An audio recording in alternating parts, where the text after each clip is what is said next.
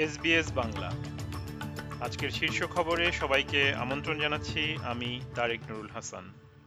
আজ বুধবার, বিশ ডিসেম্বর দু হাজার তেইশ সাল। নিউজিল্যান্ডের প্রধানমন্ত্রী ক্রিস্টোফার লাকসন অস্ট্রেলিয়ার প্রধানমন্ত্রী অ্যান্থনি অ্যালবানিজির সঙ্গে সাক্ষাৎ করতে সিডনিতে পৌঁছেছেন। তারা সেখানে দুই দেশের নিরাপত্তা ও অর্থনৈতিক সম্পর্ক নিয়ে আলোচনা করবেন।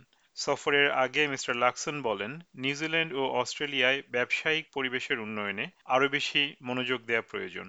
আরও চুয়াল্লিশটি দেশের সাথে মিলে লোহিত সাগর দিয়ে চলাচলকারী বাণিজ্যিক জাহাজে হুতি বিদ্রোহীদের সাম্প্রতিক হামলার নিন্দা জানিয়েছে অস্ট্রেলিয়া।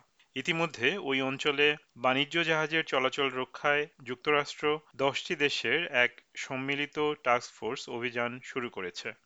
কুইন্সল্যান্ডের কেয়ার্নসের ব্যবসায়ীরা বলছেন, বন্যার পানির কারণে এবং বিমানবন্দর বন্ধ থাকায় ক্রিসমাসের এ সময়ে তাদের স্বাভাবিক ব্যবসা বাণিজ্য বিশাল ক্ষতির মুখে পড়েছে। সেখানকার কৃষকরা আশঙ্কা করছেন যে, বন্যা তাদের ফসল উৎপাদনের উপর ব্যাপক প্রভাব ফেলবে এবং অন্যান্য ব্যবসায়ীরাও ধারণা করছেন যে, ঘূর্ণিঝড় এবং বন্যা কুইন্সল্যান্ডের পর্যটনকে ধীর করে দেবে, কারণ ছুটিতে যাওয়া মানুষেরা ক্ষতিগ্রস্ত অঞ্চলগুলিতে ভ্রমণে যেতে ভয় পাচ্ছে।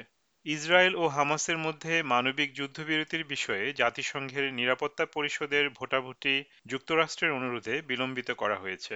উল্লেখ্য, চলতি মাসের শুরুতে একই ধরনের একটি প্রস্তাবে ভেটো দেয় যুক্তরাষ্ট্র। দু হাজার একুশ সালের ছয় জানুয়ারি যুক্তরাষ্ট্রের ক্যাপিটল ভবনে তার সমর্থকদের হামলায় জড়িত থাকার অভিযোগে কলোরাডো অঙ্গরাজ্যের সুপ্রিম কোর্ট সাবেক প্রেসিডেন্ট ডোনাল্ড ট্রাম্পকে আগামী প্রেসিডেন্ট নির্বাচনে অযোগ্য ঘোষণা করেছে।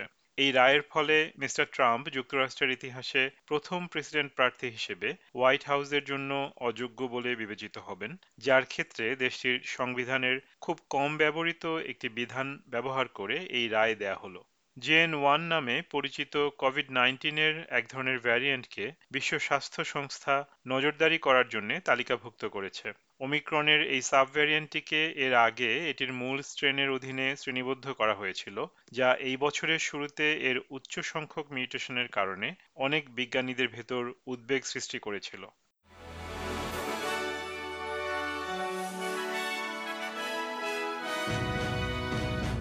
শ্রোতা বন্ধুরা এই ছিল আমাদের আজকের শীর্ষ খবর। এসবিএস বাংলার প্রতিদিনের সংবাদ নিয়ে আমাদের আরও পডকাস্ট শুনতে ভিজিট করুন SBS dot com dot AU slash Bangla. বিদায় নিচ্ছি, আমি তারেক নুরুল হাসান। সবাই সুস্থ থাকুন, আনন্দে থাকুন। আমাদেরকে লাইক দিন শেয়ার করুন, আপনার মতামত দিন। ফেসবুকে ফলো করুন এস বাংলা।